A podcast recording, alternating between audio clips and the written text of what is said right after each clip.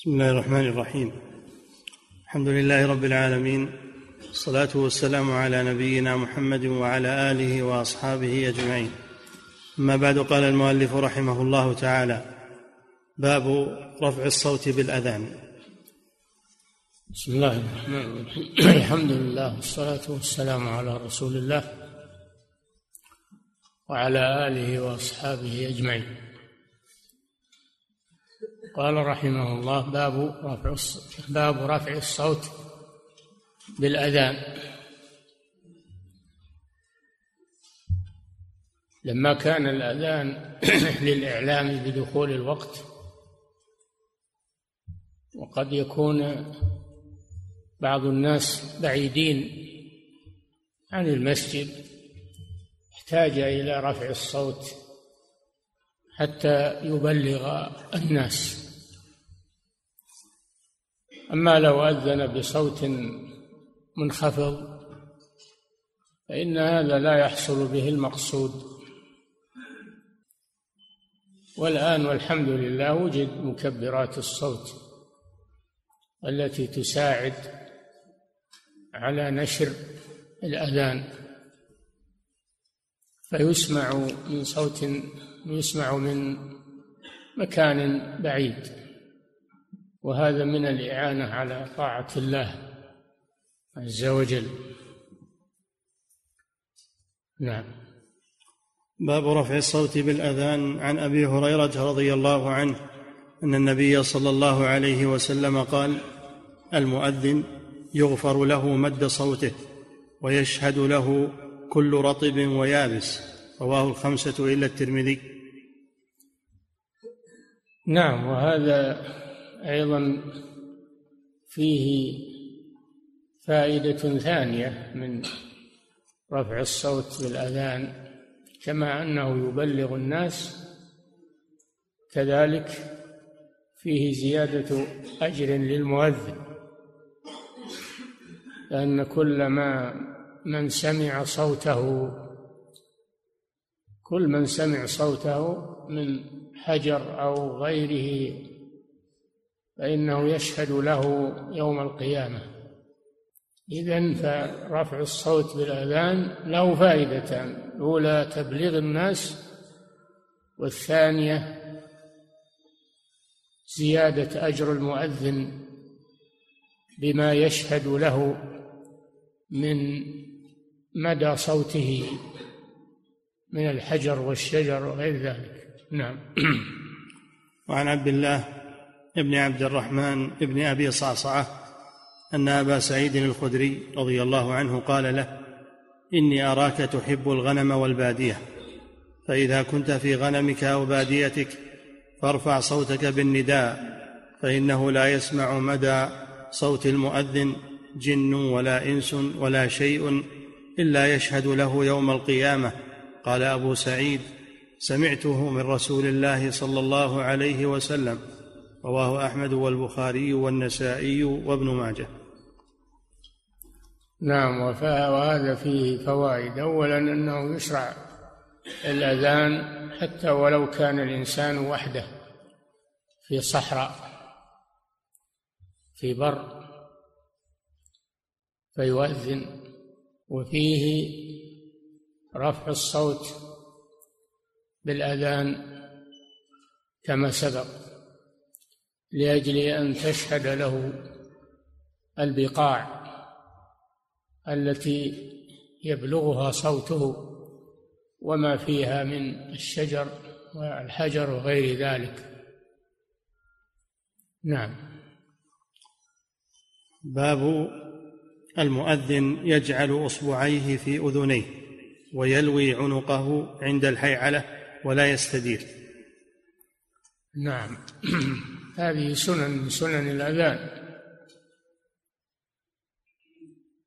الأولى أنه يرجع يضع أصبعيه السبابتين أو غيرهما في صماخي أذنيه خرقي أذنيه. وقت الأذان لأن ذلك والله أعلم أرفع لصوته. تساعده على رفع الصوت. وكذلك يستحب له أن يلتفت في الحي علتين حي على الصلاة حي على الفلاح يمينا وشمالا. إذا قال حي على الصلاة يلتفت يمينا قال حي على الفلاح يلتفت شمالا. هذا من سنن الأذان. وسواء كان يؤذن في مكبر صوت أو غيره. فهذه سنن باقية يأتي بها المؤذن. وأنه لا يستدير يعني بجسمه. لا يستدير بجسمه بل يتجه إلى القبلة.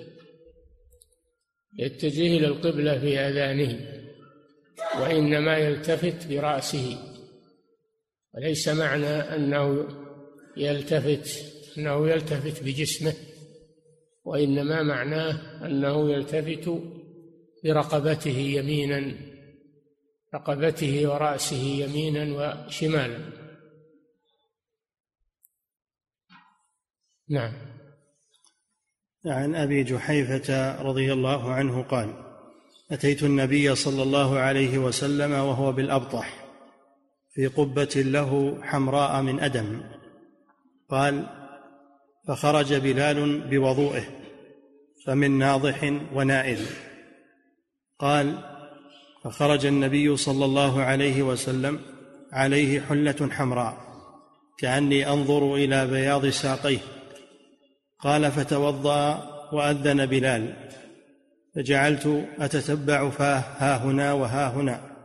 يقول يمينا وشمالا حي على الصلاة حي على الفلاح. قال ثم ركزت له عنزة. فتقدم فصلى الظهر ركعتين. يمر بين يديه الحمار والكلب لا يمنع. في رواية تمر من ورائها المرأة والحمار. ثم صلى العصر. ثم لم يزل يصلي ركعتين حتى رجع إلى المدينة. متفق عليه. ولأبي داود رأيت بلالا خرج إلى الأبطح فأذن. فلما بلغ حي على الصلاة حي على الفلاح لوى عنقه يمينا وشمالا ولم يستدر. وفي رواية رأيت بلالا يؤذن يدور وأتتبع فاه ها هنا وها هنا. وأصبعاه في أذنيه. قال رسول الله صلى الله عليه وسلم في قبة له حمراء اراها من أدم. قال فخرج بلال بين يديه بالعنزة فركزها فصلى رسول الله صلى الله عليه وسلم وعليه حلة حمراء كأني أنظر إلى بريق ساقيه. رواه أحمد والترمذي وصححه. وهذا الحديث فيه عدة عدة فوائد ومسائل. المسألة الأولى أن النبي صلى الله عليه وسلم نزل بالأبطح والأبطح هو أعلى مكة. هو أعلى مكة. عند المعلات عند مقبرة المعلات. ويمتد إلى الشرق. هذا الأبطح. وكان هذا في حجة الوداع. والله أعلم. بهذا دليل على أن المسافر إذا نزل بمكان من مكة أو في بيت أو في عمارة أو في أي مكان أنه لا يتردد على المسجد الحرام مثل ما يفعل الناس اليوم يحصل الضيق والزحمة الخطر. هذا الرسول صلى الله عليه وسلم أحرص الناس على الأجر. ما كان يتردد على المسجد الحرام ويصلي في كل وقت مع أنه في الأبطح قريب منه. لأنه لو ذهب إلى المسجد الحرام شق ذلك على أمته. وهو القدوة صلى الله عليه وسلم فكان يصلي في منزله. فيا ليت الناس يفقهون هذا ويعملون به. الرسول ما دخل المسجد الحرام إلا لأداء العمرة وأداء الطواف والسعي. وصلى بها الفجر صلى بالناس عندما طاف للوداع ليسافر عليه الصلاة والسلام. فلا يتردد على المسجد الحرام مثل ما يفعل كثير من الناس اليوم. فيضايق الناس ويحصل الزحام ويشق على نفسه أيضا. فيا ليت الناس يفقهون هذه السنة. والحمد لله الحرم كله سواء ما كان داخل الأميال حدود الحرام كله سواء في الأجر. الصلاة فيه عن مائة ألف صلاة فيما سواه ليس هذا خاصا بما عند الكعبة بل هو عام في كل أرجاء الحرم. بدليل أن الرسول صلى الله عليه وسلم ما كان يذهب إلى المسجد الحرام مع أنه أخبر أن الصلاة في المسجد الحرام عن مائة ألف صلاة فدل على أن الحرم كله مسجد كله تضاعف فيه الصلاة. مساجد مكة كلها سواء الحمد لله. أو لو أنك خارج البنيان تصلي في فضاء داخل الحرم فأنت في الحرم. ولك هذا الأجر العظيم. الرسول صلى الله عليه وسلم ضربت له قبة من أدم يعني من جلد. قبة حمراء من أدم يعني من جلد ليستظل بها صلى الله عليه وسلم. وكان إذا حضرت الصلاة أخرج وضوءه صلى الله عليه وسلم. الماء الذي يتوضأ به أخرج وضوء وضوءه بفتح الواو وهو الماء. أما الوضوء بضم الواو فهو الفعل. الوضوء هو الفعل توضؤ مصدر. وأما الوضوء فهو الماء الذي يتوضأ به. مثل الوقود يعني الحطب. والوقود بالضم هو الالتهاب والاشتعال. وقودها الناس والحجارة وقودها يعني حطبها والعياذ بالله. فأخرج له الوضوء. وهذا فيه خدمة أهل الفضل. أخرجه له بلال رضي الله عنه. ففيه مشروعية خدمة أهل الفضل وأهل العلم. فلما أخرج وضوءه صلى الله عليه وسلم التف الناس عليه. يريدون التبرك بوضوئه صلى الله عليه وسلم. وهذا خاص بالرسول صلى الله عليه وسلم. كما تقدم وكما تكرر أن التبرك بالشخص خاص بالرسول صلى الله عليه وسلم بمن فصل من جسده من وضوء وشعر وظهر وعرق وثوب غير ذلك. كل من فصل من جسمه فهو مبارك عليه الصلاة والسلام. تبركوا به. وهذه مسألة في العقيدة مهمة جدا. فجعل الناس ما بين ناضح ونائل. منهم من يأخذ من الماء من الماء المتساقط. من الرسول والباقي بعده في الإناء ومنهم نائل. النائل من يأخذ من أخيه من يأخذ من بلل أخيه. كل هذا يدل على حرصهم على التبرك بما انفصل من جسمه الشريف عليه الصلاة والسلام.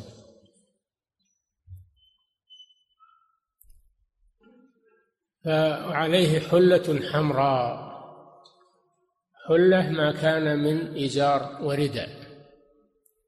ما كان من إزار ورداء هذا يسمى حلة. كان عليه حلة حمراء. كيف كانت حمراء؟ مع أنه صلى الله عليه وسلم نهى عن الأحمر لبس الأحمر الجواب أنها حمراء يعني فيها حمرة ولا غير خالصة. فيها حمرة فيها خطوط بيض خطوط حمر.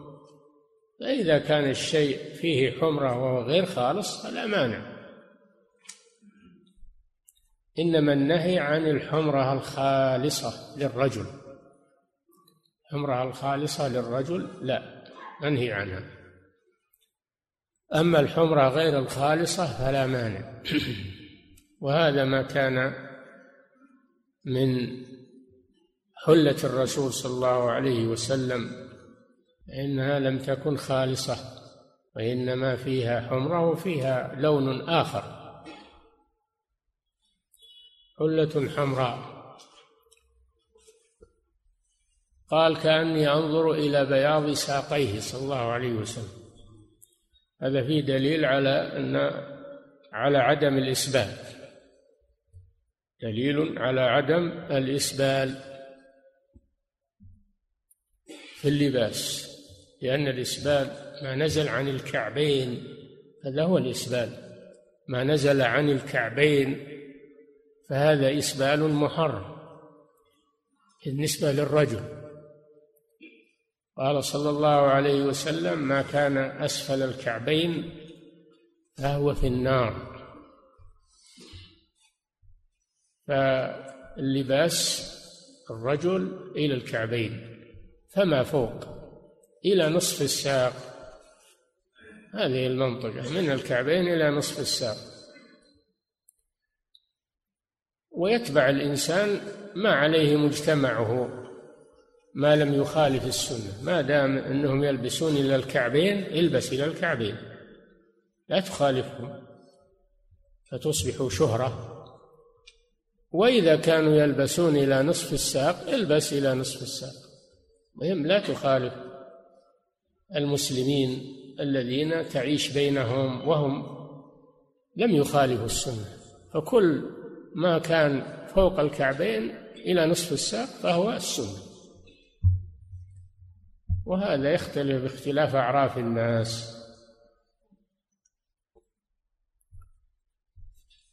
قال فنصبت له عنزة وهي العنزة هي العصا القصير المحدد محدد الرأس. تغرز له ليصلي إليها سترة فهذا فيه استحباب. اتخاذ السترة في الصلاة. ولو كانت عصا أو حجر أو شجرة أو أي شيء مرتفع. السترة في الصلاة سنة مؤكدة. فإذا اتخذ سترة فلا يمنع المار من ورائها. ولهذا كان الكلب يمر والحمار يمر والمرأة تمر من ورائها ولم يمنعهم صلى الله عليه وسلم. فدل على أن مرور المارة من خلف السترة لا يضر. وإذا كانوا يصلون جماعة فالسترة للإمام. سترة الإمام سترة لمن خلفه تكون السترة للإمام. أما إذا صلى وحده فيتخذ سترة أو يصلي إلى سترة ولا يضره ما يمر من ورائها.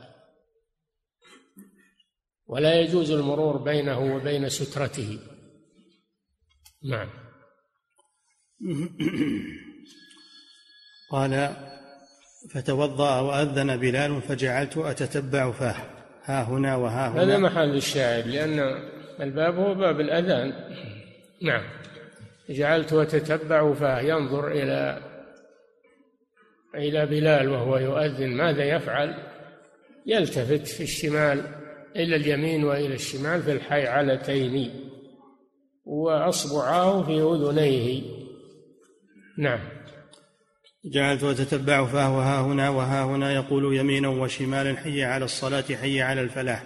نعم. قال ثم ركزت له عنزة فتقدم فصلى فصلى الظهر ركعتين. يمر وهذه مسألة أن المسافر يقصر الصلاة ولو كان مقيما. إذا كانت إقامته أقل من أربعة أيام فإنه يقصر الصلاة.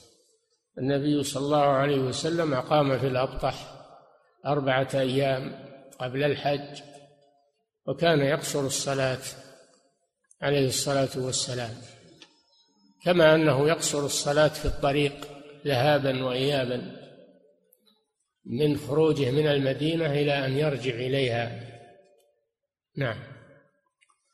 فصلى الظهر ركعتين يمر بين يديه الحمار والكلب لا يمنع وفي رواية يعني من وراء السترة ومن وراء العنزة. نعم. وفي رواية تمر من ورائها المرأة والحمار ثم مع أنه ممنوع من المرور بين يدي المصلي ولا سيما هذه الثلاث المرأة والحمار والكلب هذه أشد. نعم. ثم صلى العصر ثم نعم. لم يزل يصلي ركعتين حتى رجع إلى المدينة متفق عليه. هذا دليل على أن المسافر أنه يداوم القصر في الصلاة الرباعية من حين يخرج من بلده إلى أن يرجع إليها ولو أقام أثناء السفر إقامة لا تزيد على أربعة أيام فإنه يقصر الصلاة أيضا. كما كان صلى الله عليه وسلم يقصرها في الأبطح وكان يقصرها في منى أيام التشريق لكن بدون جمع كل صلاة في وقتها. أما الذي يسير في الطريق فيقصر ويجمع. نعم. وفي ولأبي داود رأيت بلالا خرج إلى الأبطح فأذن فلما بلغ حي على الصلاة حي على الفلاح لوى عنقه يمينا وشمالا ولم يستدر. نعم هذا يوضح أن المراد ب أن المراد بالالتفات في الحيعلتين أنه بالرقبة والرأس فقط وليس بالجسم ولا يستدير. نعم. وفي رواية رأيت بلالا يؤذن يدور وأتتبع فاه ها هنا وها هنا وأصبعاه في أذنيه.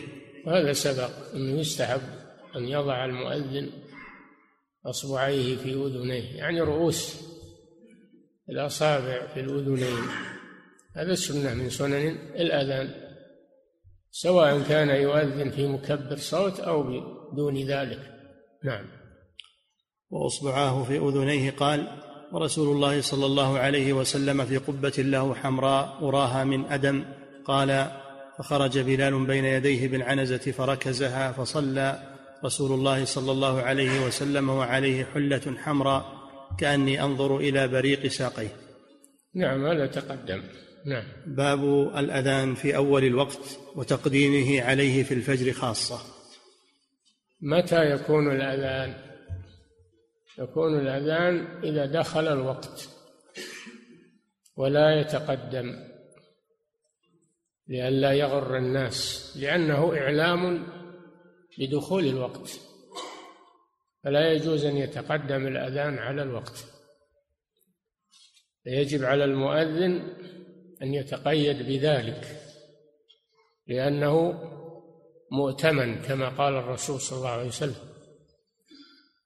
لأنه مؤتمن والناس يعملون بأذانه ما يصلون ربما يفطرون في رمضان إذا كان أذان المغرب فيتقيد بالوقت.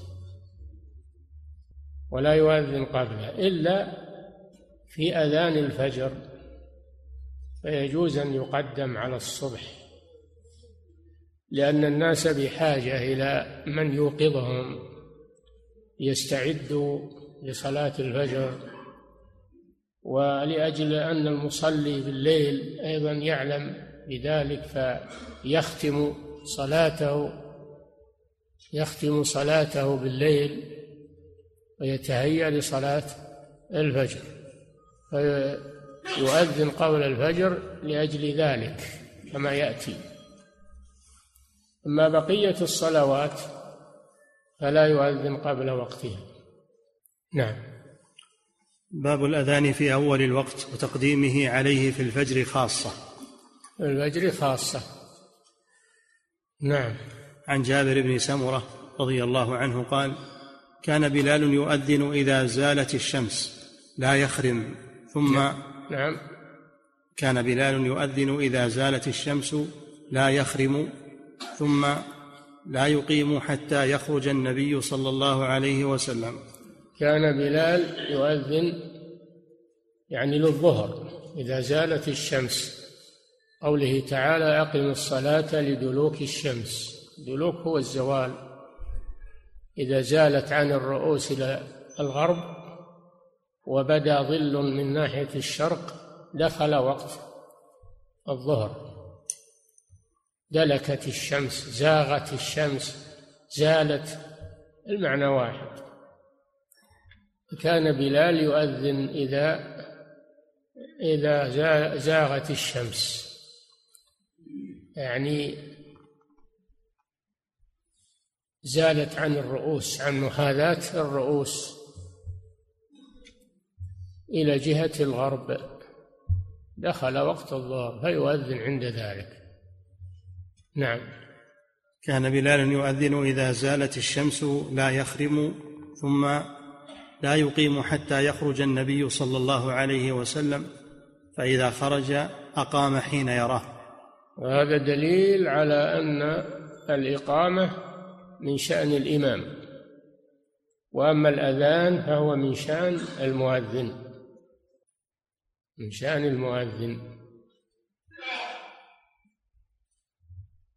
ولهذا قالوا الإمام أملك بالإقامة. ليست الإقامة من شأن المؤذن وإنما هي من شأن الإمام. فإذا جاء الإمام أقام المؤذن. لأن الإقامة إعلام بحضور الصلاة. أما الأذان فهو إعلام بدخول الوقت. نعم. ثم لا يقيم كان بلال لا يقيم حتى يخرج الرسول صلى الله عليه وسلم من حجرته للصلاة. نعم. ثم لا يقيم حتى يخرج النبي صلى الله عليه وسلم فإذا خرج أقام حين يراه. نعم هذا دليل على أن الإقامة تختص بالإمام. ولا يجوز للإمام للمؤذن أن يقيم حتى يأمره الإمام. نعم. رواه أحمد ومسلم وأبو داود والنسائي وفيه أن الفريضة تغني عن تحية المسجد. يقول المؤلف رحمه الله المجد بن تيمية يقول في هذا الحديث دليل على أن الفريضة تغني عن تحية المسجد لأن الرسول صلى الله عليه وسلم كان يبدأ بالفريضة ولا يأتي بتحية المسجد. دل على أن الفريضة تكفي عن تحية المسجد. نعم. وعن ابن مسعود رضي الله عنه أن النبي صلى الله عليه وسلم قال لا يمنعن أحدكم أذان بلال من سحوره فإنه يؤذن أو قال ينادي بليل ليرجع قائمكم ليرجع قائمكم ويوقظ نائمكم. رواه الجماعة الا الترمذي. وهذا كما سبق فيه دليل على أن أذان الفجر يقدم على الوقت على طلوع الفجر. وبين صلى الله عليه وسلم الفائدة من ذلك أنه يوقظ النائم ويرجع التالي يعني الذي يقرأ القرآن ويتهجد ينتهي من صلاته ومن قراءته استعد لصلاة الفجر. هذا الذي شرع من أجله الأذان في الفجر قبل طلوع الفجر. نعم. قال يؤذن بليل يعني متقدم على الفجر. نعم. وعن سمرة ابن, ابن جندب رضي الله عنه قال قال رسول الله صلى الله عليه وسلم لا يغرنكم من سحوركم أذان بلال. ولا بياض الأفق المستطيل هكذا حتى يستطير هكذا يعني معترضا. رواه مسلم وأحمد والترمذي. ولفظهما لا يمنعنكم من سحوركم أذان بلال ولا الفجر المستطيل ولكن الفجر المستطير في الأفق. نعم. هذا كما سبق أن أذان المؤذن للفجر إذا كان متقدما فلا يمنع المتسحر من سحوره لأنه لم يطلع الفجر. والله جل وعلا وقال وكلوا واشربوا حتى يتبين لكم الخيط الأبيض من الخيط الأسود من الفجر. فإذا طلع الفجر امتنع الأكل والسحور ولزم الإمساك. لكن الفجر قسمان أو الفجر فجران كما في الحديث. فجر صدوق وفجر كاذب أو فجر متقدم وفجر متأخر. كيف يعرف هذا من هذا؟ الفجر المتقدم يكون مستطيلا في الأفق عمود في الأفق مستطيل. أما الفجر الثاني فهو معترض في الأفق. معترض في الأفق يمينا وشمالا. هذا هو الفجر الثاني الذي يجب الإمساك من الأكل والشرب عنده للصائم. وأما الأول فإنه لا يمنع من الأكل والشرب. نعم. وعن عائشة وابن عمر رضي الله عنهما أن النبي صلى الله عليه وسلم قال إن بلالا يؤذن بليل فكلوا واشربوا حتى يؤذن ابن أم مكتوم متفق عليه. ولأحمد والبخاري فإنه لا يؤذن حتى يطلع الفجر. نعم هذا كما سبق أن الفجر يؤذن له قبل طلوع الفجر. قبل دخول الوقت لأجل ما بينه الرسول صلى الله عليه وسلم. من أجل أن يستيقظ النائم ومن أجل أن يرجع التالي. ويستعد لصلاة الفجر. وفيه مسألة أخرى وهو اتخاذ مؤذنين. فدل على جواز تعدد المؤذنين يجوز تعدد المؤذنين إلى اثنين إلى ثلاثة إلى أربعة يجوز تعدد المؤذنين في مسجد واحد. وفيه مسألة ثالثة وهي أن الأذان الأول لا يحرم الأكل والشرب وأما الأذان الثاني فهو يحرم الأكل والشرب. الأول هو ما كان يفعله بلال رضي الله عنه. والثاني ما كان يفعله ابن أم مكتوم.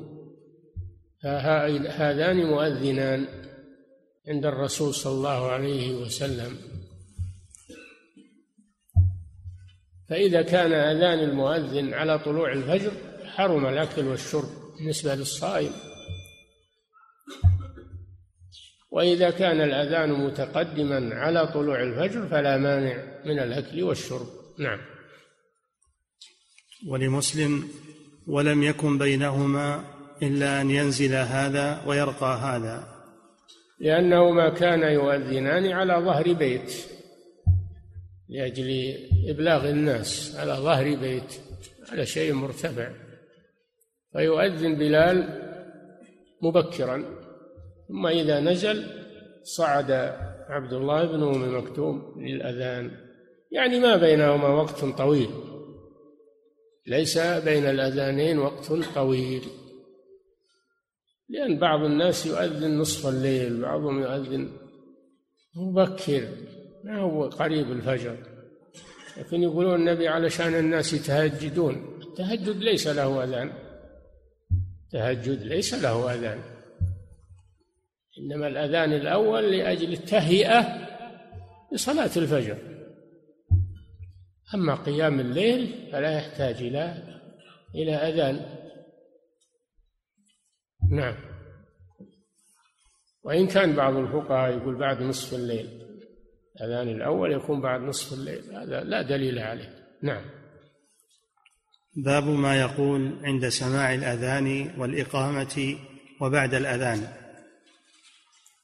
ما يقول السامع للمؤذن وما يقوله بعد الأذان وما يقوله عند الإقامة. نعم. عن أبي سعيد رضي الله عنه أن رسول الله صلى الله عليه وسلم قال إذا سمعتم النداء فقولوا مثل ما يقول المؤذن. رواه الجماعة. قولوا مثل ما يقول المؤذن. تكبير الشهادتين وأما الحيعلتان فلا تقل مثل ما يقول المؤذن ولكن تقول لا حول ولا قوة إلا بالله هذا الذي ورد. نعم. وعن عمر بن الخطاب رضي الله عنه قال قال رسول الله صلى الله عليه وسلم إذا قال المؤذن الله أكبر الله أكبر فقال أحدكم الله أكبر الله أكبر. ثم قال أشهد أن لا إله إلا الله. قال أشهد أن لا إله إلا الله. ثم قال أشهد أن محمدا رسول الله. قال أشهد أن محمدا رسول الله. ثم قال حي على الصلاة. قال لا حول ولا قوة إلا بالله. ثم قال حي على الفلاح. قال لا حول ولا قوة إلا بالله. ثم قال الله أكبر الله أكبر. قال الله أكبر الله أكبر. ثم قال لا إله إلا الله. قال لا إله إلا الله. خالصا من قلبه دخل الجنة. رواه مسلم وأبو داود. نعم هذا الحديث يفسر يفسر الحديث الذي قبله. لأن الحديث الذي قبله قال قولوا مثل ما يقول المؤذن. وهذا الحديث بين ماذا نقول؟ أن نقول مثل ما يقول المؤذن في التكبير والشهادتين وأما الحيعلتان فلا تقل مثل ما يقول المؤذن بل تقول لا حول ولا قوة إلا بالله. وما المناسبة؟ قول لا حول ولا قوة إلا بالله لأن المؤذن يدعوك إلى حضور الصلاة حي على الصلاة. ويدعوك إلى الفلاح. وأنت لا تستطيع إلا بتوفيق الله عز وجل. لا تستطيع الإجابة والحضور إلا بإعانة الله عز وجل وتوفيقه. فهذا فيه البراءة من الحول والقوة والاعتماد على الله سبحانه وتعالى بالإعانة لك تحصل على هذا الفضل وتحضر فلولا أن الله أعانك ووفقك لما حضرت ولما حصلت على الفلاح. هذا هو المناسبة والله أعلم. فلا حول يعني لا تحول من حال إلى حال إلا بالله جل وعلا بإعانته. ولا قوة لا قوة لك تستطيع بها إلا بالله عز وجل بتوفيق الله. فهذا فيه التفويض إلى الله والاستعانة به والبراءة من الحول والقوة. نعم. قال لا إله إلا الله خالصا من قلبه دخل الجنة. رواه إذا تابع المؤذن وقال مثل ما يقول المؤذن خالصا من قلبه. يعني ما يقول هذا مجرد تقليد أو ترديد. أو والعياذ بالله رياء وسمعة. فهذا لا ينفعه متابعة المؤذن. ما إذا كان مخلصا لله عز وجل في ذلك دخل الجنة. أن هذا سبب من أسباب دخول الجنة. سبب من أسباب دخول الجنة نعم وعن شهر بن حوشب عن أبي أمامة أو, أو عن بعض أصحاب النبي صلى الله عليه وسلم أن بلالا أخذ في الإقامة فلما أن قال قد قامت الصلاة قال النبي صلى الله عليه وسلم أقامها الله وأدامها وقال في سائر. وقال في سائر الإقامة بنحو حديث عمر في الأذان رواه أبو داود. وهذا في دليل على أن سامع الإقامة يقول مثل ما يقول المقيم. في كل لفظة ما عدا قد قامت الصلاة. ما عدا قد قامت الصلاة فإنه يقول أقامها الله وأدامها. كما في حديث عمر. ولكن يقولون الحديث ضعيف. وظاهر الحديث أنه يقول مثل ما يقول المؤذن في كل ألفاظ الإقامة. إلا إذا ثبت هذا الحديث أقامها الله وأدامها. نعم. وفيه دليل على أن السنة أن يكبر الإمام بعد الفراغ من الإقامة. يقول المؤلف رحمه الله المجد فيه دليل يعني في هذا الحديث دليل فقهي على أن أن الإمام يبادر بالتكبير بعد الإقامة يبادر بالتكبير بالصلاة بعد الإقامة كما كان النبي صلى الله عليه وسلم يفعل ذلك. نعم. وعن جابر رضي الله عنه أن رسول الله صلى الله عليه وسلم قال من قال حين يسمع النداء اللهم رب هذه الدعوة التامة والصلاة القائمة آت محمدا الوسيلة والفضيلة وابعثه مقاما محمودا الذي وعدته حلت له شفاعتي يوم القيامة رواه الجماعة إلا مسلما. وهذا فيه دليل على ما يقال بعد متابعة المؤذن. بعد ما يتابع السامع المؤذن وينتهي فإنه يقول اللهم صل وسلم على محمد. صل على الرسول صلى الله عليه وسلم. ثم يقول اللهم رب هذه الدعوة التامة اللي هي الأذان الصلاة القائمة أي التي ستقام. هذا توسل إلى الله عز وجل بربوبيته. توسل إلى الله بربوبيته. رب هذه الدعوة تامة والصلاة القائمة. آت محمدا الوسيلة أعطه أعطه الوسيلة. والوسيلة هي ما يقرب إلى الله جل وعلا. والمراد بها هنا بينه الرسول صلى الله عليه وسلم لأنها قصر في الجنة. قصر في الجنة. لا ينبغي أن تكون إلا لعبد صالح من عباد الله. فأنت تسألها للرسول صلى الله عليه وسلم من أجل أن يشفع لك عند الله عز وجل. فالفائدة راجعة إليك. الفائدة راجعة إليك. تحصل على شفاعة الرسول. صلى الله عليه وسلم فتسعد بشفاعته صلى الله عليه وسلم. فمتابعة المؤذن تسبب دخول الجنة كما سبق. وهذا الدعاء يسبب لك حصول شفاعة الرسول صلى الله عليه وسلم. تحصل على هاتين الفائدتين العظيمتين دخول الجنة وشفاعة الرسول صلى الله عليه وسلم. وهذا فضل عظيم. لا ينبغي التفريط فيه التساهل فيه ونسيانه نعم. يعني عمل سهل وأجر عظيم. نسأل الله الكريم من فضله. نعم. وعن عبد الله بن عمرو رضي الله عنهما أنه سمع النبي صلى الله عليه وسلم يقول إذا سمعتم المؤذن فقولوا مثل ما يقول ثم صلوا علي فانه صلوا علي هذه إضافة مع الحديث السابق أنك قبل الدعاء بالوسيلة بعد الأذان بعد الفراغ من الأذان مباشرة تصلي على الرسول صلى الله عليه وسلم. نعم.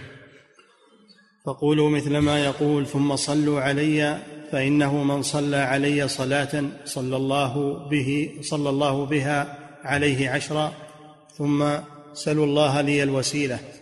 فإنها منزلة في الجنة. لا تنبغي إلا لعبد من عباد الله وأرجو أن أكون أنا هو فمن سأل الله لي الوسيلة حلت عليه شفاعتي. رواه الجماعة إلا البخاري وابن ماجه. نعم. اذا المشروع لك حال الأذان وبعده ثلاثة يعني ثلاثة أشياء. الشيء الأول متابعة المؤذن. الشيء الثاني الصلاة على الرسول بعد الفراغ. الشيء الثالث أن تدعو للرسول صلى الله عليه وسلم بالوسيلة وهي منزلة في الجنة. نعم.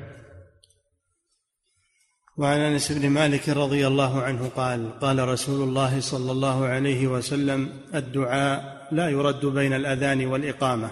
رواه أحمد وأبو داود والترمذي. نعم بين الأذان والإقامة. إذا جاء الإنسان إلى المسجد مبكرا وأدى تحية المسجد جلس ينتظر الصلاة فإنه لا يسكت بل يدعو الله يشتغل بالدعاء والذكر أو بتلاوة القرآن ولا يجلس ويسكت. هو جلوسه في هجر جلوسه وانتظاره في هجر وهو في صلاة لكن يضيف إلى هذا أنه يشغل الوقت بذكر الله عز وجل للدعاء ولم يخصص النبي صلى الله عليه وسلم دعاء معينا. المجال مفتوح لك. تدعو الله بكل ما يحضرك ويهمك تحتاج إليه لك ولوالديك وللمسلمين. المجال مفتوح. وهذا من الأوقات التي تجاب فيها يجاب فيها الدعاء ما بين الأذان والإقامة من الأوقات التي يستجاب فيها الدعاء. نعم. باب من أذن فهو يقيم. يكفي نقف عند هذا.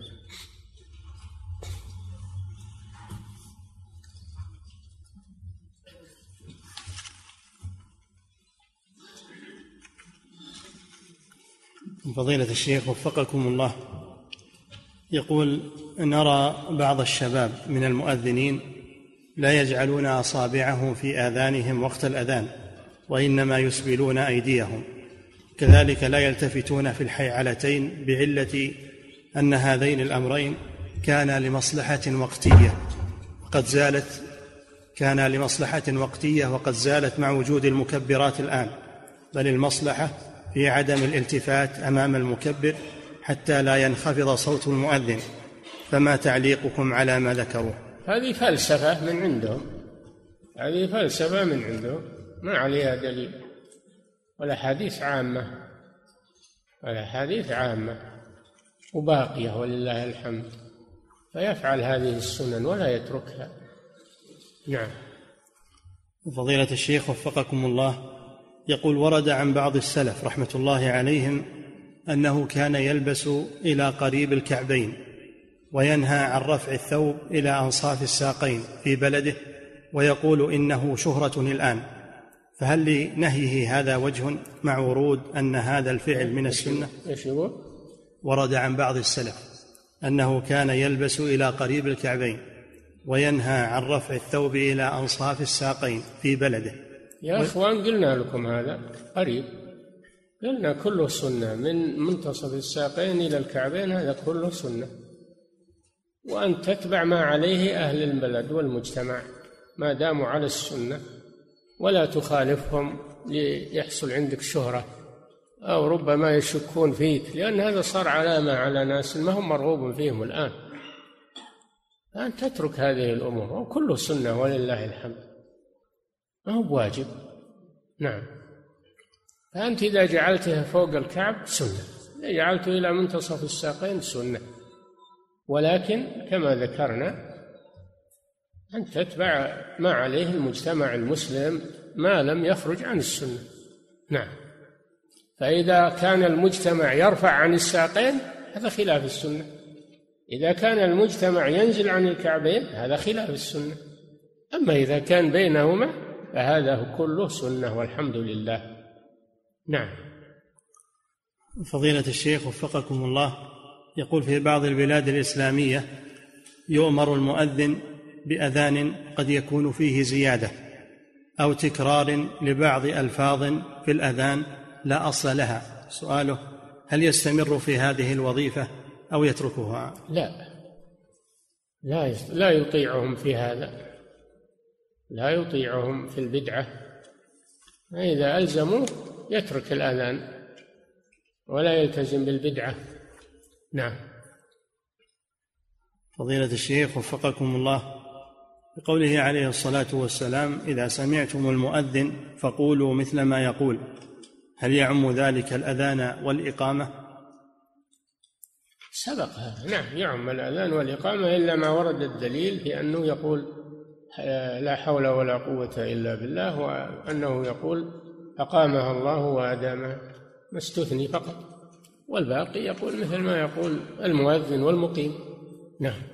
ويقول حفظك الله وهل يدخل في ذلك الأذان الأول في يوم الجمعة؟ الأذان الأول في يوم الجمعة من سنة الخلفاء الراشدين. قد قال صلى الله عليه وسلم عليكم بسنتي. سنة الخلفاء الراشدين. المهديين من بعد. وذلك لما كثر الناس في المدينة وانتشروا وتوسعت المدينة عند ذلك في خلافة عثمان رضي الله عنه والناس يلهون في شغلهم وبيعهم وشرائهم ومزارعهم رأى عثمان أن يؤذن للجمعة لأجل أن الناس يتهيئون لصلاة الجمعة لأنهم منشغلون بأعمالهم وهو خليفة راشد رضي الله عنه من الخلفاء الراشدين. كما أن أذان الفجر الأول من أجل أن يستيقظ الناس ومن أجل أن يتهيأوا كذلك للجمعة فهو سنة سنة الخلفاء الراشدين. ومن ينكره فهو جاهل. لا يعرف السنة. نعم. فضيلة الشيخ وفقكم الله هل يجب استقبال القبلة أثناء الأذان؟ ولكن المشكلة الآن أنهم يأخرون الأذان الأول ولا يصير بين الأذانين إلا دقائق. هذا ما له فائدة هذا ما له فائدة لازم يسبق الأذان الأول يوم الجمعة يسبق على الأقل نصف ساعة. أو ساعة. أما أنه يقرن هذا بهذا هذا لا فائدة منه. هذا خلاف السنة. نعم. فضيلة الشيخ وفقكم الله هل يجب استقبال القبلة أثناء الأذان؟ المؤذن يستقبل القبلة. المؤذن يستقبل القبلة. أما غير المؤذن فلا أدري. ما ما سمعت شيء في هذا. نعم. فضيلة الشيخ وفقكم الله بعض الناس يكثر من النوافل بين الأذان والإقامة في صلاة الظهر والعصر أكثر من أربع ركعات فهل في ذلك محذور شرعي؟ لا هذا طيب. إذا اشتغل بالصلاة هذا من ذكر الله عز وجل ومن الدعاء. فإذا شغل الوقت بالصلاة إلى أن يحضر الإمام هذا شيء طيب. نعم. وفضيلة الشيخ وفقكم الله يقول بعض الناس وخاصة بعض جيران المسجد يتأذون من مكبرات الصوت في الأذان ويطلبون من المؤذن أن يخفض المكبرات بل بعضهم قد اشتكى إلى الوزارة. سؤاله يقول هل إذا وافقتهم على خفض صوت المكبر هل هذا مخالف للسنة؟ مع العلم أن البعيدين عن المسجد يتضررون بفقد صوتي أثناء الأذان. الواجب الاعتدال. الواجب الاعتدال في هذا لا ترفعه رفعا يؤذي من حول المسجد ولا تخفضه خفضا لا يسمعه البعيدون بل عليك بالاعتدال والتوسط في هذا. نعم. فضيلة الشيخ وفقكم الله يقول سمعت في شرحكم لكتاب اقتضاء الصراط المستقيم أنه لو كان المنبر منبر النبي صلى الله عليه وسلم موجودا لجاز التبرك به. لأنه لامس جسد الرسول صلى الله عليه وسلم. لامس جسد الرسول وقعد عليه. يدخل في تبرك بما مس الرسول صلى الله عليه وسلم وقعد عليه لكنه غير موجود. الحمد لله إنه غير موجود. وجد حصل فتنة وحصل. نعم. ويقول حفظك الله وهل يجوز بناء على ذلك التبرك بغار ثور وحراء قياسا على المنبر؟ نسأل الله العافية. لا. الرسول ما قصد غار ثور وغار حراء للعبادة. يعني ما شرع قصدهما ولا ذهب إليهما طلبا للأجر في ذهابه إليهما إنما للحاجة فقط. ذهب إليهما ليختفي فيهما عن المشركين. ولما أعز الله الإسلام ما حاجة ما ذهب إليهم الرسول. ما ذهب إليهما بعد البعثة أبدا. لا ما ذهب إلى غار ثور. آه بعد الهجرة ما ذهب إلى غار ثور. بعد البعثة ما خرج ما ذهب إلى غار حراء. لأن هذا وقت حاجة فقط. ولا هي غيران لا تنفع ولا تضر. نعم. يقول فضيلة الشيخ وفقكم الله. يقول هل يثبت وجود آثار لرسول الله صلى الله عليه وسلم آثار حسية كما يزعم أنها موجودة في تركيا؟ يريدون دراهم ذولا يبون دراهم ويزينون أشياء يقولون هذه من آثار الرسول هذا من شعر الرسول وهذا من يبون دراهم. ما ما هي موجودة من قال أنها موجودة؟ نعم. فضيلة الشيخ وفقكم الله يقول هل هناك فرق بين القول بأن هذا العمل غير مشروع وبين القول بأنه غير جائز؟ لا فرق بينهما. اللي يفعل غير المشروع يتعبد به. إذا كان يفعله للتعبد وهو غير مشروع فلا يجوز هذا بدعة. نعم. يقول فضيلة الشيخ وفقكم الله يقول إذا كنت في مجمع مع الرجال وأخرنا صلاة العشاء إلى قريب نصف الليل فهل نؤذن عندما نريد الصلاة أم أن وقت الأذان قد انتهى؟ إذا كنتم قريبين من المساجد يكفي أذان المساجد وإذا كنتم بعيدين أو في بر ما في مانع تؤذنون لأنه ما يغتر أحد حولك ما عندكم أحد يغتر بالأذان إنما الأذان لكم أنتم خاصة. نعم. فضيلة الشيخ وفقكم الله يقول ذكرتم حفظكم الله أن من جاء إلى مكة وكان بعيدا عن الحرم أنه لا يسن له التردد على المسجد الحرام فهل ذلك يشمل التراويح في رمضان؟ لو إيه كان يشمل التراويح بل التراويح أشد لأن الزحام فيها والضنك أشد. آه، يصلي في مساجد مكة والحمد لله. كله حرم. نعم. ويقول حفظك الله ويقول وهل هذا إذا كانت الفريضة الرسول ما يذهب للفريضة المسجد الحرام فكيف النافلة صلاة التراويح؟ نعم. ويقول حفظك الله يقول وهل هذا كان رأي للشيخ سماحة الشيخ ابن باز رحمه الله إنه كان يصلي في مسجده ولا ينزل إلى الحرم إلا إذا كان عنده درس؟ هل هذا نعم هو كذلك. هو كذلك. مشايخ الشيخ ابن باز والشيخ ابن حميد الشيخ ابن إبراهيم كل المشايخ إذا ذهبوا إلى مكة يصلون في المساجد القريبة منهم ولا يذهبون إلى المسجد الحرام. نعم. فضيلة الشيخ وفقكم الله يقول إذا كنت في مدينة وأنا مسافر فهل يجوز لي أن أقصر وأجمع مع أني أسمع المؤذن يؤذن لكل صلاة؟ لا يا أخي لا تترك الجماعة تترك المسجد من أجل أن تقصر الصلاة. صل معهم وأتم الصلاة. نعم. فضيلة الشيخ وفقكم الله. يقول إذا وضع المصلي أمامه سترة ولكن بينه وبينها مسافة طويلة مترين تقريبا فهل يجوز أن أمر؟ حددوا بثلاثة أذرع. ثلاثة أذرع. فلا يبعد عنها أكثر من ثلاثة أذرع. نعم. فإذا بعد عنها أكثر من ثلاثة أذرع ما صارت سترة. نعم. فضيلة الشيخ وفقكم الله يقول الأذان الأول بعض المساجد يخصه برمضان فقط. نعم. الأذان الأول بعض المساجد يخصه برمضان فقط فيجعل في رمضان أذانين أذان قبل الفجر وأذان مع الفجر. فهل لذلك وجه؟ هذا قصور. السنة أنه في كل السنة.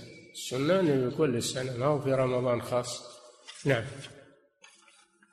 فضيلة الشيخ وفقكم الله يقول هل الأذان الأول في الفجر يقال بأنه مستحب أو أنه جائز؟ مستحب. ما يصير شيء مشروع إلا وهو مستحب أو واجب. ما يصير مباح فقط. لا. هي قال مباح. جائز يعني مباح؟ لا هذا عبادة. فهو مستحب. نعم. يقول فضيلة الشيخ وفقكم الله يقول ما الراجح في مسألة قصر الصلاة للمسافر في المدة؟ هل هي أربعة أيام كما هو المذهب أم عشرون يوما لقصر النبي صلى الله عليه وسلم؟ ما هو بالمذهب يا أخي؟ قول الجمهور. جمهور أهل العلم على هذا. ما هو خاص بمذهب أحمد. الجمهور على هذا. لأن المدة التي نوى الرسول إقامتها قطعا هي أربعة أيام قبل الحج.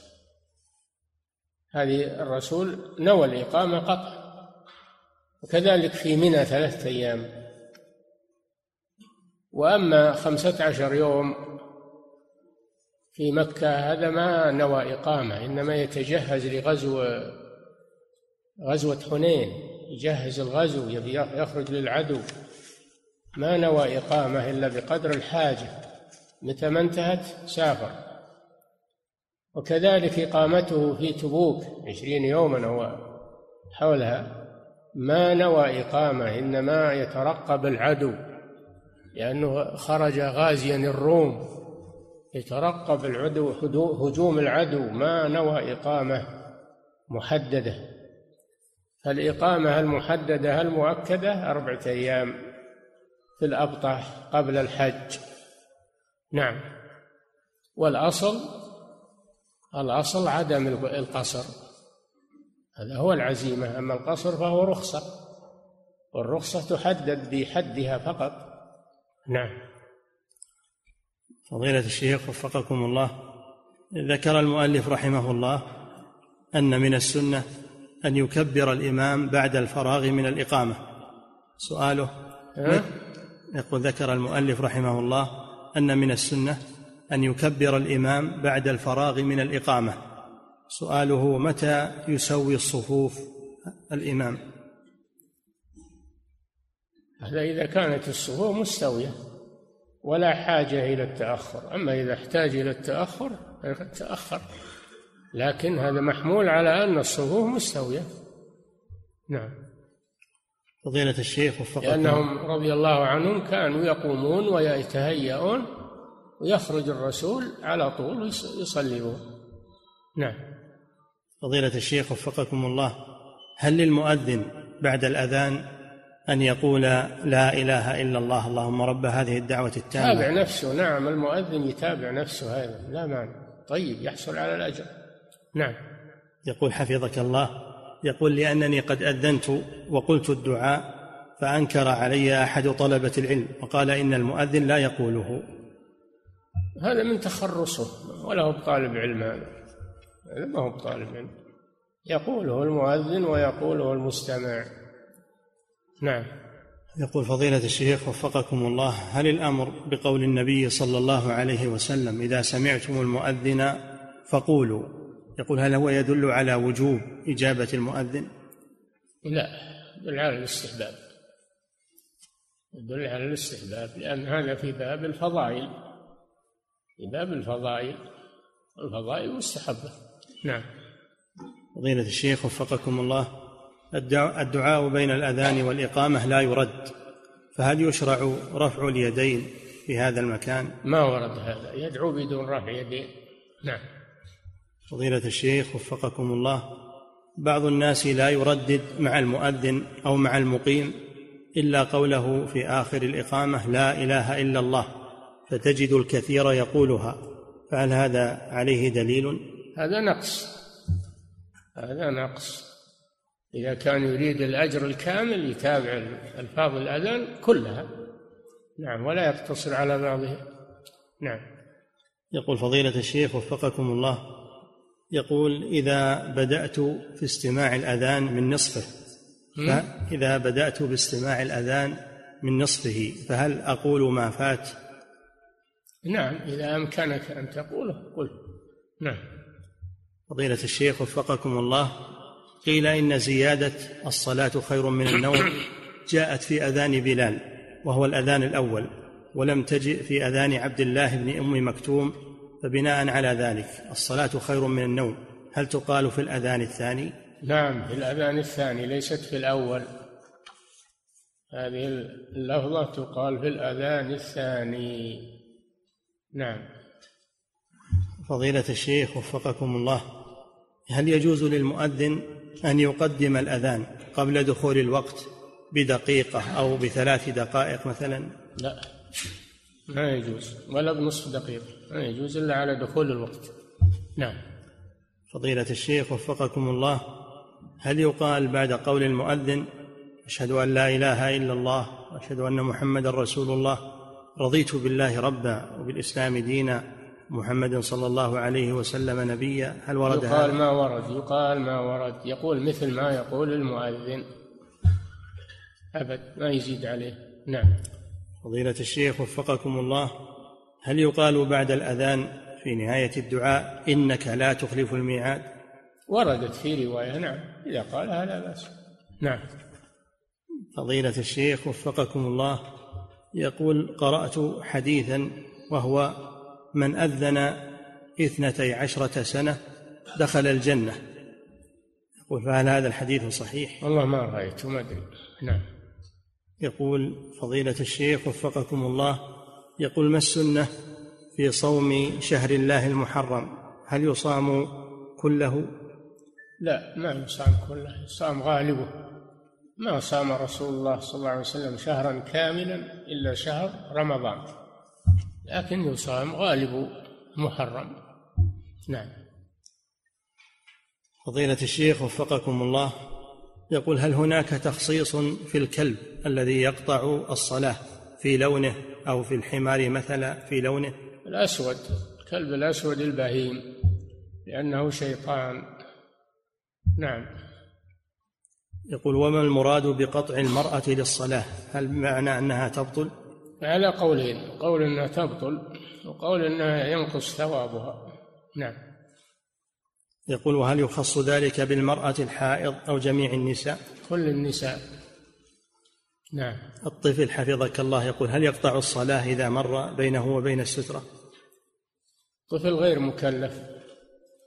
الطفل غير مكلف فلا لا تأثير له. نعم. فضيلة الشيخ وفقكم الله هل الإسبال من كبائر الذنوب؟ نعم. إسبال من الكبائر لأن الله توعد عليه. توعد عليه. ما كان أسفل الكعبين فهو في النار. هذا وعيد. ومن ضوابط الكبائر إذا جاء عليها وعيد رتب عليها وعيد. نعم. يقول من أسبل وليس قصده الخيلاء فهل يكون فعله كبيرة؟ محرم. نعم كبيرة. لكن إذا كان قصده الخيلاء فهو أشد. نعم. يقول فضيلة الشيخ وفقكم الله. يقول في حديث عمر رضي الله عنه يقول إذا قال المؤذن الله أكبر الله أكبر قال الله أكبر الله أكبر. هل يدل هذا على أن المؤذن لا يفصل لا يفصل بين التكبيرتين في الأذان؟ إيش الدليل؟ كل كلمة مستقلة ما تقرن مع الثانية تصير كلمة واحدة إذا قرنت. وكل تكبيرة لفظة مستقلة. نعم. فضيلة الشيخ وفقكم الله يقول هل يشترط في عدم الرد في عدم رد الدعاء بين الأذان والإقامة أن يكون الشخص داخل المسجد أثناء دعائه؟ لا ما ما اشترط هذا. ما اشترط هذا. فإذا سمعت ولو أنك في بيتك أو في الطريق أو راكب السيارة أو دابة كله سواء نعم. فضيلة الشيخ وفقكم الله يقول في لفظ التثويب الصلاة خير من النوم بماذا يجيب المؤذن؟ يقول مثل المؤذن. لعموم الحديث قولوا مثل ما يقول. نعم. فضيلة الشيخ وفقكم الله يقول الآن موجود في بعض التقاويم المدة بين الأذان والإقامة لكل صلاة فهل يحق للمؤذن أن أن يقيم إذا انتهت هذه المدة إذا لم يأتي الإمام؟ ما هي ملزمة؟ ما هي ملزمة؟ هذا جعلوه لأجل اجتماع الناس والرفق بالمأمومين. فلو أنهم اجتمعوا قبل عشرين دقيقة أو ربع ساعة إذا اجتمعوا قبل الحد يصلي بهم لأن الملاحظ هو مصلحة المصلي إذا اجتمعوا وإذا تأخروا عن الحد أيضا يتأخر لو زاد. على حسب. النبي صلى الله عليه وسلم كان إذا رآهم اجتمعوا عجل وإذا رآهم تأخروا أخر. نعم. فضيلة الشيخ وفقكم الله. يقول إن إمام مسجدنا لا يتقيد بالوقت ولا يأتي إلا بعد مرور ربع ساعة بعد الوقت ونقع في حرج كثيرا يقول فما نصيحتكم لنا وله في ذلك؟ صحتنا تراجعون شؤون المساجد يأخذون على يده إما أن يلتزم وإما أن يؤخر ويؤتى بغيره. نعم. فضيلة الشيخ وفقكم الله. يقول أتيت والإمام يصلي صلاة الظهر فهل يجوز لي إذا انتهيت من الصلاة أن أصلي السنة الراتبة القبلية التي فاتتني؟ لا بأس إذا صليتها طيب هذا شيء طيب. نعم. يقول فضيلة الشيخ وفقكم الله مسافر دخل مع الإمام ها؟ مسافر دخل مع الإمام في صلاة الجمعة ولم يدرك معه لا الركعة الأولى ولا الثانية. فهل له أن يصلي ركعتين على أنها صلاة ظهر قصرا؟ نعم لا بأس. نعم. فضيلة الشيخ وفقكم الله هل يجوز التهنئة بالعام الجديد؟ لا هذه بدعة. تهنئة بالعام الجديد بدعة. أو الأمر بالصيام أو بصدقة أو كل هذا بدع. ما ما ما أنزل الله بها من سلطان. نعم. فضيلة الشيخ وفقكم الله يقول هل يتعارض الدين مع التقدم التقني والانتفاع بما عند الكفار؟ بما هل يتعارض الدين مع التقدم التقني والانتفاع بما عند الكفار؟ قل من حرم زينة الله التي أخرج لعباده الطيبات من الرزق كلها للذين آمنوا في الحياة الدنيا خالصة يوم القيامة؟ الله خلقها للمؤمنين في الأصل فهي للمؤمنين. كيف تحرم عليهم؟ نعم. فضيلة الشيخ وفقكم الله هل صحيح أنه كلما ينتهي عام تفتح صفحات لحساب العبد وحسناته؟ العام يا أخي ما, ما هو معين. انتهاء عامك ما هو معين. تختلف الناس هذا انتهى عامه اليوم وإذا ينتهي عامه في يوم كذا وإذا ينتهي ما هو؟ العام ما له حد معين.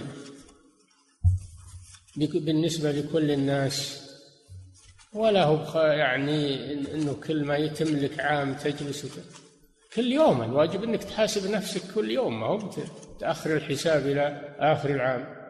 وان مت قبل آخر العام وعليك ذنوب. حاسب نفسك كل يوم. وتوب إلى الله عز وجل. نعم. فضيلة الشيخ وفقكم الله يقول هل يجب التماس عشرة مساكين في الإطعام في كفارة اليمين؟ ها؟ هل يجب التماس عشرة مساكين عند الإطعام في كفارة اليمين؟ لا بد من إطعام عشرة مساكين لأن الله نص على هذا فلو أطعمت تسعة ما أجزأت يبقى عليك واحد. نعم. فضيلة الشيخ وفقكم الله يقول أحرمت من الميقات. بدون تعيين لبيك حجا عن فلان. ثم لما ذهبت إلى مكة ووصلت إليها عينت. فهل علي شيء؟ لا النيابة عند الإحرام. النيابة عن أحد تنويها عند الإحرام. فإذا أحرمت ولم تنويها عن أحد صارت لك. نعم فلا تصرفها بعد ذلك لأحد. نعم. فضيلة الشيخ وفقكم الله يقول رمى بعض الناس في هذه السنة الجمار قبل الزوال يوم التعجل فلما أنكرنا عليهم زعموا بأن فضيلتكم قد أفتى بجواز ذلك في اليوم الثاني عشر فهل هذا صحيح؟ يجيب لي الفتوى هذه جزاه الله خير يجيبها لي أنا ما أذكر هذا ولا أفتي بهذا لكن إن كان صاد يجيب الفتوى. نعم. فضيلة الشيخ. عفوا لا لا يجوز الكذب على الناس. إذا ما أنت متأكد من الفتوى فلا تنقلها عن أحد حتى تتأكد منها. نعم. فضيلة الشيخ وفقكم الله يقول رجل عليه صوم يوم من رمضان. نعم. رجل عليه صوم يوم من رمضان قضاء فصامه يوم عرفة. هل يحصل له أجر صيام عرفة وإجزاء قضاء رمضان؟ هذا عند الله عز وجل. لكن صيام يوم عرفة السنة والقضاء هذا واجب. إذا كان نواه عن عرفة ما يصير قضاء. إذا كان نواه قضاء ما يصير عن عرفة. يصير عما نواه إنما الأعمال بالنيات وإنما لكل امرئ ما نوى. نعم. فضيلة الشيخ وفقكم الله في قوله سبحانه إنما نطعمكم لوجه الله. وكذلك قوله سبحانه فأينما تولوا فثم وجه الله. هل هاتان الآيتان من آيات الصفات؟ نعم. ثم وجه الله قيل معناه كما في الحديث إن الله ينصب وجهه قبل وجه المصلي. إن الله ينصب وجهه قبل وجه المصلي. وقيل المراد بوجه الله هنا الجهة أي ثم الجهة التي شرع الله الصلاة إليها. فالوجه يطلق على الجهة. نعم. فضيلة الشيخ وفقكم الله يقول مشينا من عرفة إلى مزدلفة بطريق المشاة وتوقف السير تماما قبل بداية مزدلفة بخمسمائة متر فلم نستطع التحرك نهائيا حتى الساعة الثانية والنصف ثم حدثت انفراجة لكن خشينا أن نمشي باتجاه طريق المشاة لندخل مزدلفة وذلك للزحام ومعنا نساء فلم ندخلها حتى طلع الفجر. فماذا علينا تجاه ذلك؟ إذا كنتم عاجزين ومعذورين ما في ما في شيء يسقط عنكم المبيت.